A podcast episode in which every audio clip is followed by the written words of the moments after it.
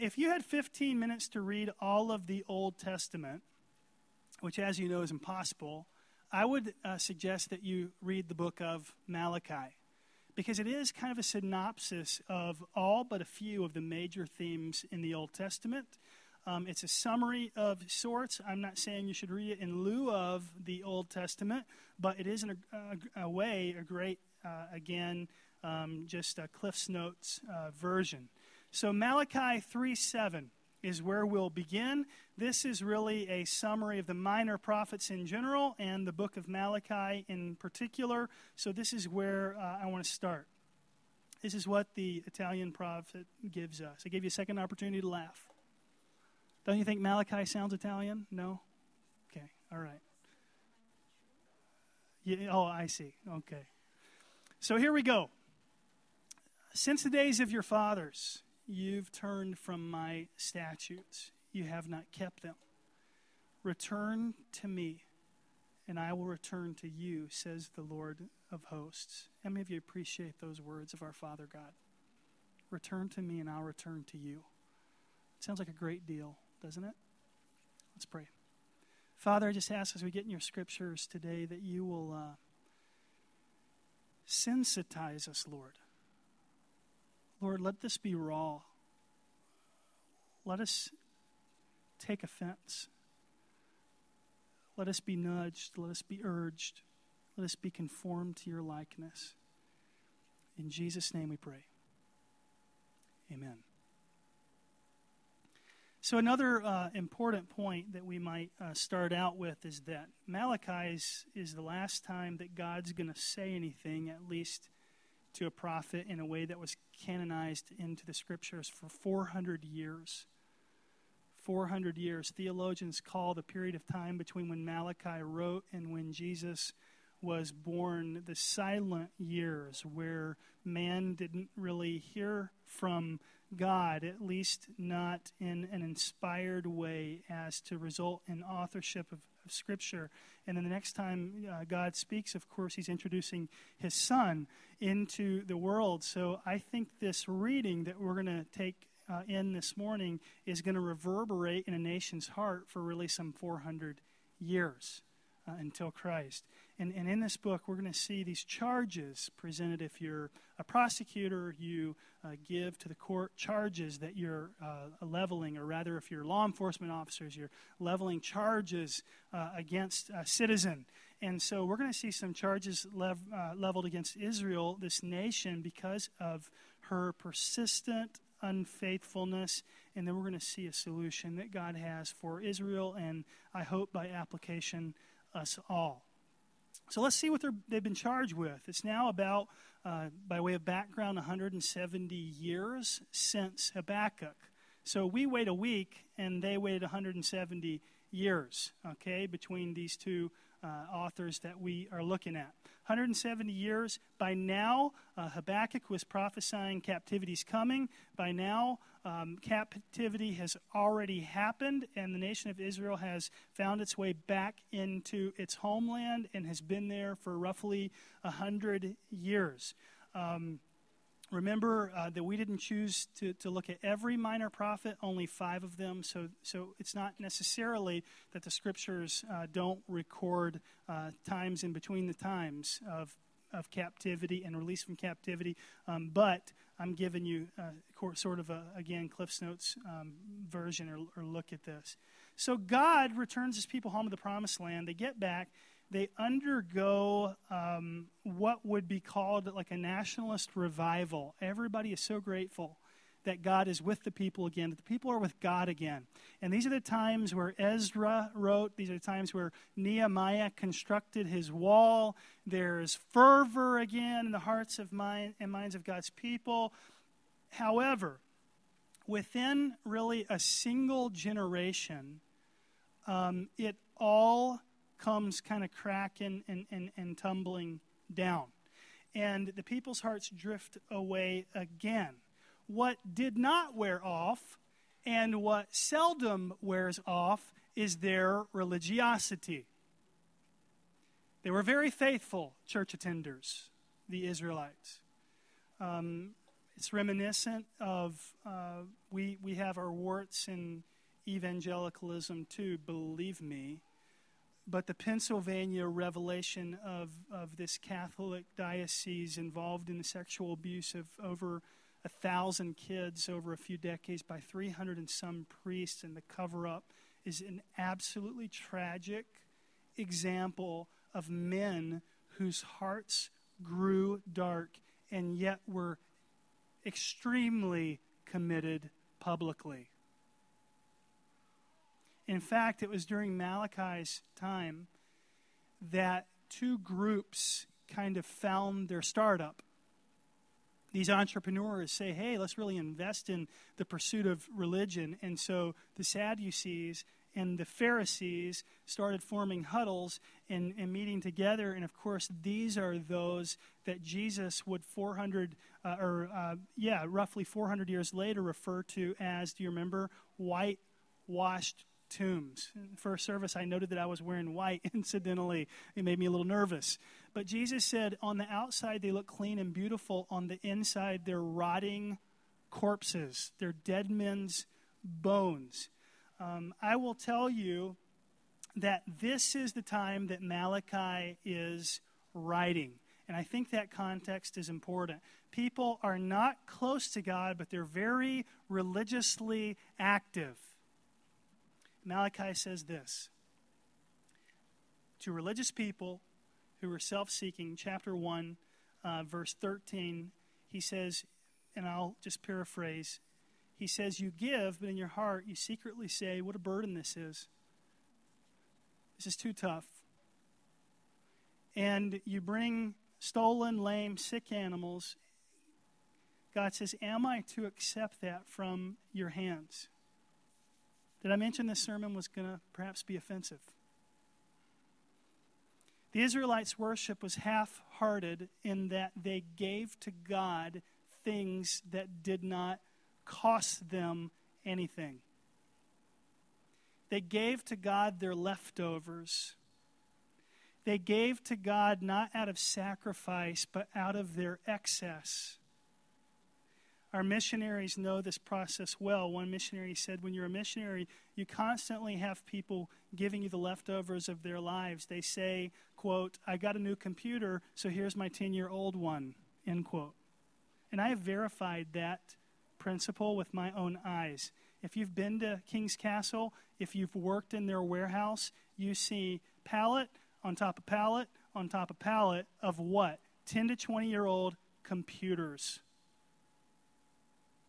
that Americans didn't want anymore, so they graciously, generously donated them. Along with lots of clothes from the 80s.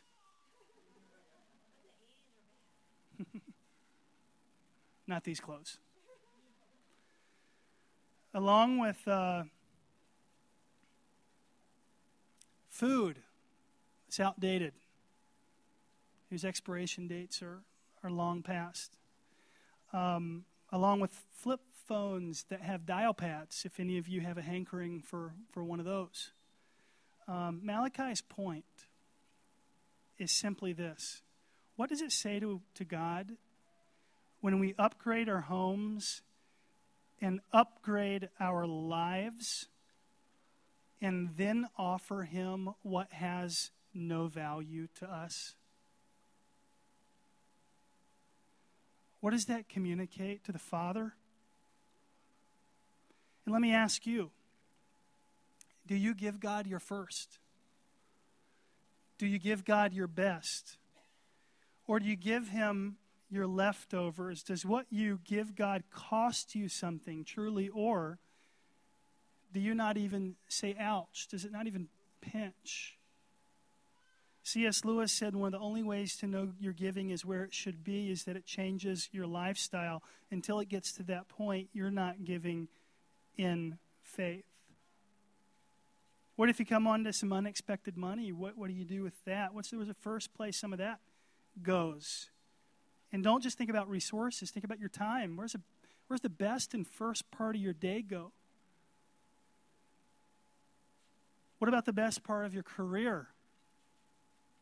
Is it climbing the proverbial ladder or is it investing in coworkers and trying to strategic, strategically posit into their hearts the gospel, the good news that Jesus brings.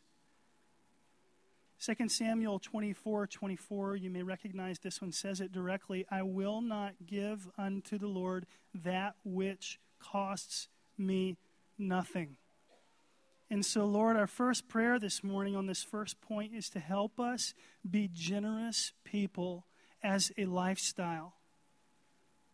Lord, let us not scratch our back with notions of goodness when we give away things we no longer want.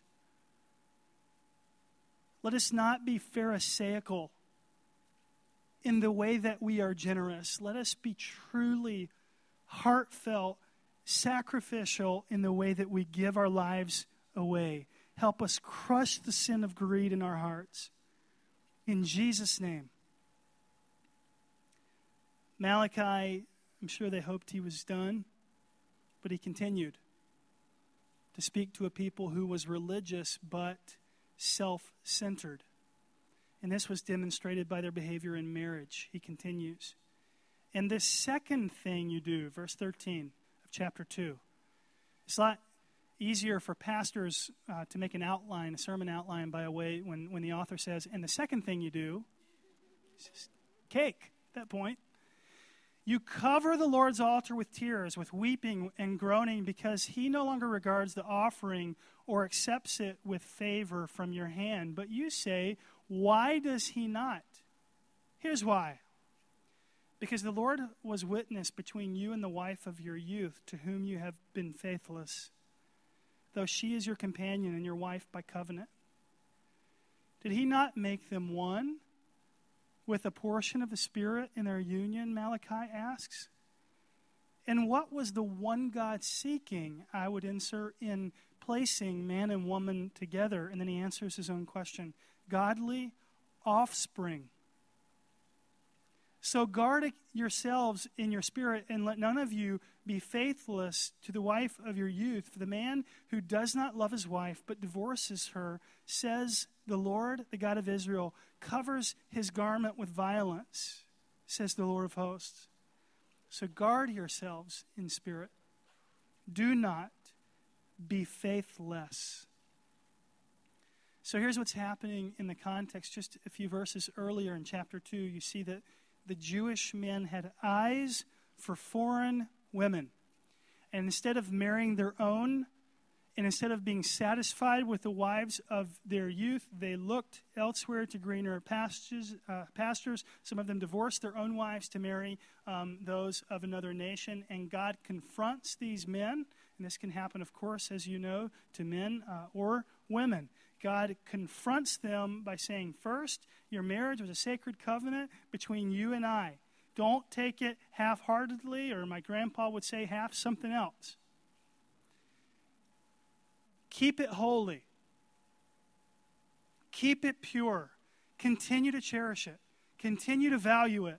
And in second, he says, One of my primary intentions, I love this verse one of my primary intentions in your marriage is to raise up godly kids for the next generation.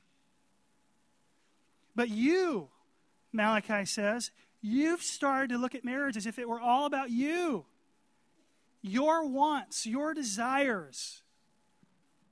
And I would tell you practically, in, in my experience, divorce is not usually the problem divorce is the root of the problem, generally speaking, of a self bent, a self turned, a self centered life. On the party of one member in the home, on the other part, or both. And people go into marriage looking for something to completely make them happy, and when that person gets difficult to live with, they begin to think uh, something else might be a bit better. And I'll tell you that this attitude affects parenting. And a wise person said most people don't want a kid, they want an accessory. That is so true. We want something to complete this picture perfect view. so that we might be respectable citizens, so that we might have credibility, so that we might be honored in the public square. I will tell you that nationally, there is a growing trend to treat children and dogs in the same conversation. Church family, children are not dogs. I think you understand this. I think you know this. God created humanity with a soul that he could regenerate and shape and change. Not so with Fluffy. Honest. Seattle has more dogs than children. My buddy preaches in Austin, Texas, and, and he and it's a heavy dog culture, not a heavy marriage culture. And they invite the dogs, and the dogs come and sit beside the parishioners on the sidewalk and watch through the open wall the church service. All good, all missional, all trying to reach a, a people that's lost. But I'm telling you this in general, in general, a society that has less children is more selfish. Need I get into adoption and foster care? Which Christians used to be the vanguard for. They'd carry the torch, they'd set the example, and here we are, step in step with the world and the rates at which the world responds. How could that be as people who have been saved by Jesus, one who had an adoptive father in Joseph? Why do people have less kids? Well, of course, because kids are inconvenient. Have you not noticed? They mess up your life. We should start nicknaming our kids. Hawaiian vacation. That's how much they cost. Seriously. Shelby Mustang. Come here, little cabin up north.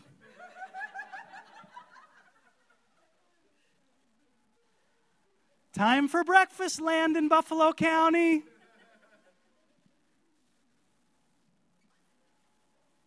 I'm not here to judge your heart.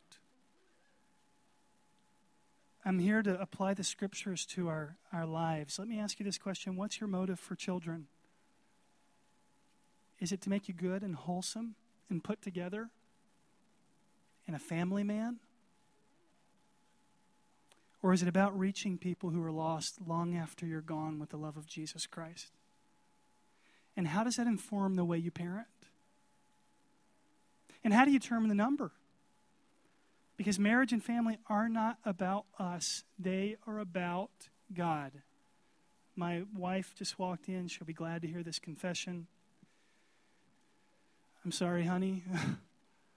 Yesterday, she and I drove down to Adam and Stacy's.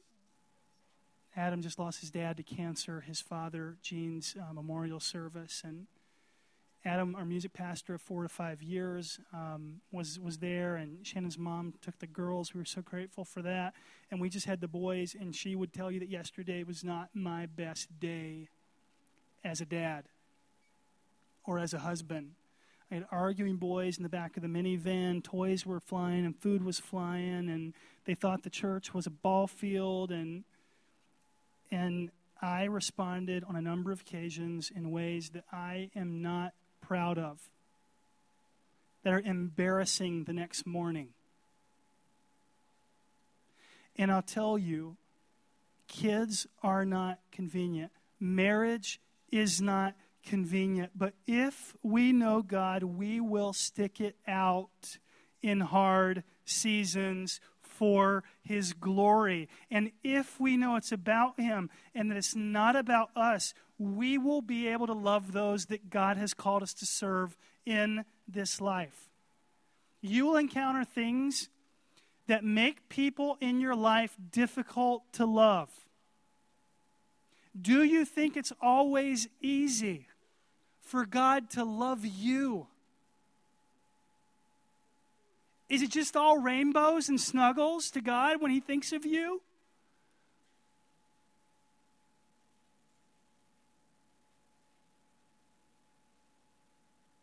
What are you saying, Zach? I'm saying God says in Malachi that He hates divorce because it tells the world a lie about His love toward His people. God's love is not premised on how sufficiently we meet God's needs. God's love is resolute, and parenting is a choice, and love is a choice, and marriage is a choice, and none of it at all times is glamorous. God, help us to choose love.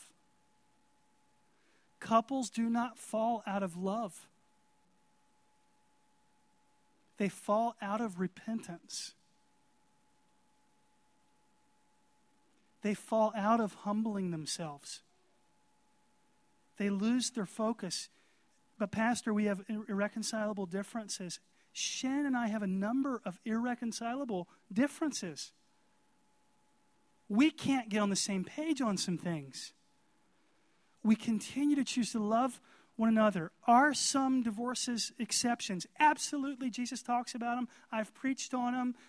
Let's talk about the majority of cases. Same thing in the abortion debate.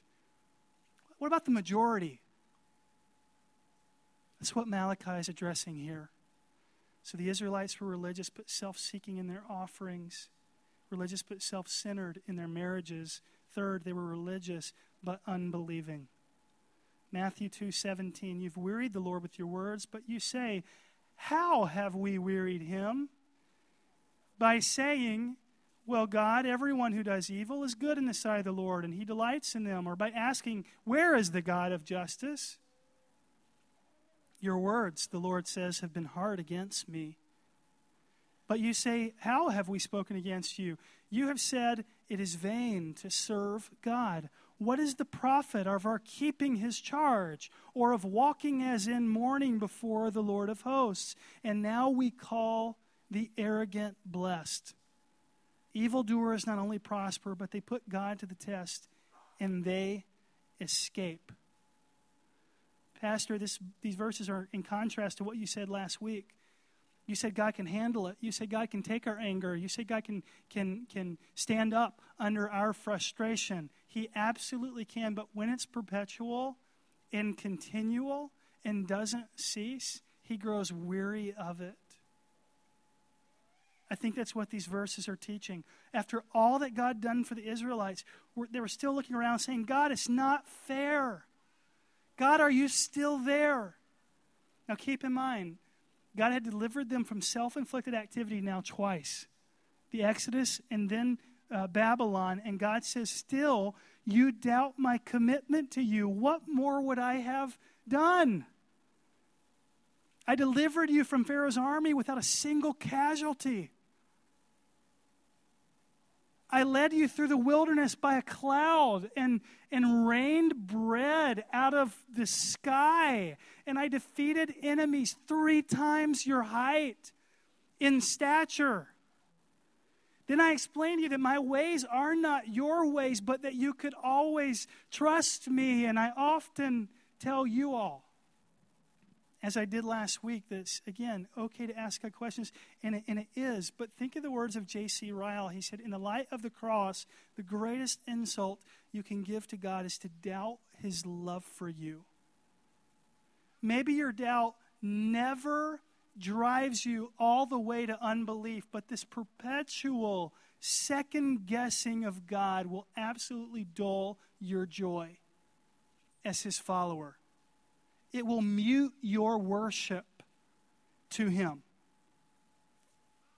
Somebody here, as I was prayerful of this morning's time, I just sent somebody here needs to believe once and for all that God is a good, good Father. And it doesn't matter what you've done, including not giving, divorce, anything else we've mentioned or will mention ever. His grace is sufficient. None of your bad can add up to his good. He's faithful. He forgives. He gives you second chance after second chance after second chance. I guess there's only one second chance. He gives additional chances. 70 times 7, which was proverbial for unlimited chances, God gives. If you just turn back to Him, He turns back to us. Somebody here, God is saying to this morning, what else do I have to do to show you that I care? I brought someone in your life to share the gospel with you. I introduced you to a church family, to friends. You, you were drowning. Do you recall the valley that you found yourself in? You're no longer there. You're on the brink of all kinds of mishaps and mistakes and misfortunes. Why do you routinely put into question my character? Last one. By the way, if you're visiting this morning for the first time, we're in the minor prophets. They're a bit tough, they come down on us hard. I don't know that church is always like this. I don't think it is, but I, I'm grateful for it. I'm grateful for it. Here's the last one. We're going to close um, with Malachi 3, verses 8 through 10. This is one of the famous passages in the scripture. Um, it's about not trusting God. They were irreligious, or rather religious, but untrusting. Religious, but untrusting. That's the last one. And specifically with money. Pastor, we've already talked about money. This is one of the famous passages in scripture about money. We can't miss it in the book of Malachi, chapter 3, verses 8 through 10. I would be doing you disservice if I didn't read you this morning this. Will man rob God? Yet you are robbing me. But you say, How have we robbed you? Well, in your tithes and contributions. You're cursed with curse, for you are robbing me, the whole nation of you. Bring the full tithe into the storehouse, that there may be food in my house, and thereby put me to the test, says the Lord of hosts if I will not open the windows of heaven for you and pour down for you a blessing until there is no more need. Now, you're going to hear this from another couple, a lay couple in our church next Sunday during our bold moment. If you want to hear it from anybody apart from the pastor, and I'll tell you there's several dozen uh, people in this church who would tell you the same thing. But since it's my time up here this morning, let me just uh, be very clear. This is one of the most obvious explanations in Scripture of how God feels about the Christian tithe. What does tithe mean? It's an easy one to remember because both of them start with a T. Tithe means one tenth. One tenth of our income that God gives us, we give back to Him. Is it because He needs the money? Absolutely not. God owns it all. Cattle on a thousand hills. He uh, commands that we give it away for this reason and this reason alone because He wants us to declare in a physical, tangible way that we trust Him. That is why. That's all that it is. And if I might be frank um, with you this morning in closing, I will tell you that tithing is one of the best indicators of whether or not we trust Jesus Christ. You can see he takes it very seriously. God says, when you don't do it, it's like breaking into my house and, and, robbing me. And I want you to know, I'm not bringing this up because the church is in need of money. By God's grace, we have not one unpaid bill we have, by His grace, en route to a new building on Highway 97, uh, almost uh, 325 or 350 thousand dollars in the bank that people have faithfully given to help us build a permanent home over there. We're not hurting or strapped for cash. I'm telling you this because we're working through books of the Bible, and this is what Malachi has to say this morning, and I would be unfaithful to not address it. So let me just be clear. I want to give you a few bold statements. One, giving is a barometer of your heart. Jesus said it himself. Where your money is, there your what is. Your, your heart is also. All we have to do is open our checkbook and look at what we've spent to know where our heart is. If you haven't begun to tithe, second strong statement, you have not been walking in faith with God. Not fully. You may talk a big game, you may appear generous, but you've yet to fully trust Jesus. And I'll tell you this third statement everybody tithes to something fishing gear, vacationing, a savings account.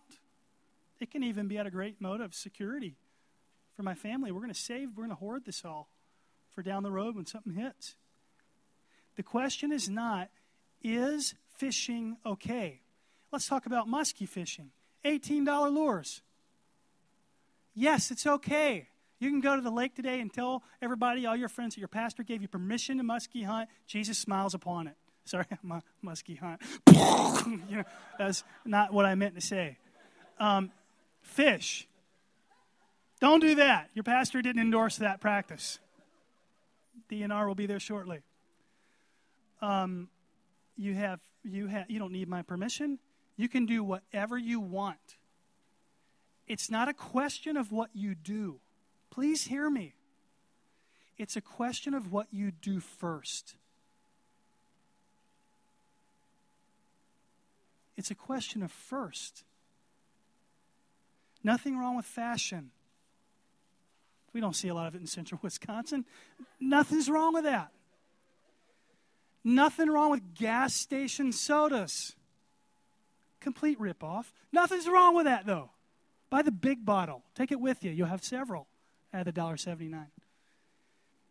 Nothing wrong with updating, with upgrading. The problem occurs when you do those things first.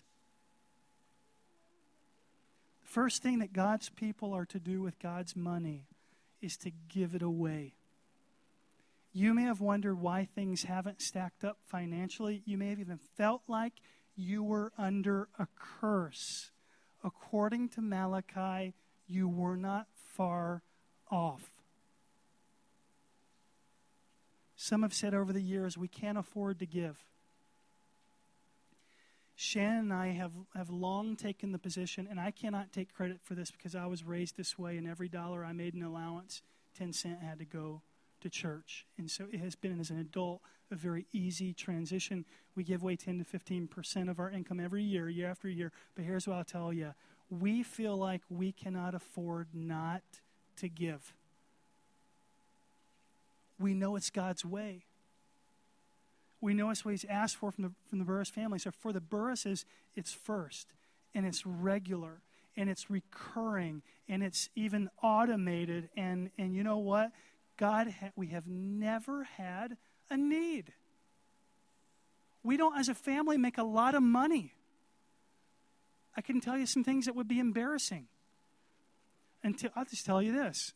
We just stopped after 10 years of marriage washing plastic bags and reason them. You say you might say we've done that for 40 years of marriage. That's good. That's your thing. But things have been tight at times. Things have been hard at times. But God has never, ever left us hanging. And we're content. We're so content. So you're going to hear again uh, next week uh, an, another example from somebody on the ground, so to speak. Lots of people don't trust pastors. I do have your best interests at heart in the same way that I have our household's interests at heart when we give. You want to be generous. And I hope that you move beyond intent. So many people have such intent to be generous. Move into action. God gave us permission to test him. Father, in the conclusion of this um, study in five out of 12 minor prophetic books, not in that they are less important or less than, but in that they're short. They're a bite sized chunk. I just pray, God, that you would humble us, that you would help us. I thank you, Father, that while I haven't committed adultery, God, that I have at times been adulterous in heart. And Lord, you say that is significant. It is a sin. And God, for that I have confessed. And I just say that example to say that all of us fall short of your glory. And I pray that there would not be a proud heart that would leave this place today and, and give you a straight arm to keep you away from tackling them. I pray, Lord, that you would, in your great love for us, continue to show us what is for your glory and for our good. And it's in the great and mighty name of Jesus we pray today. Amen. Amen.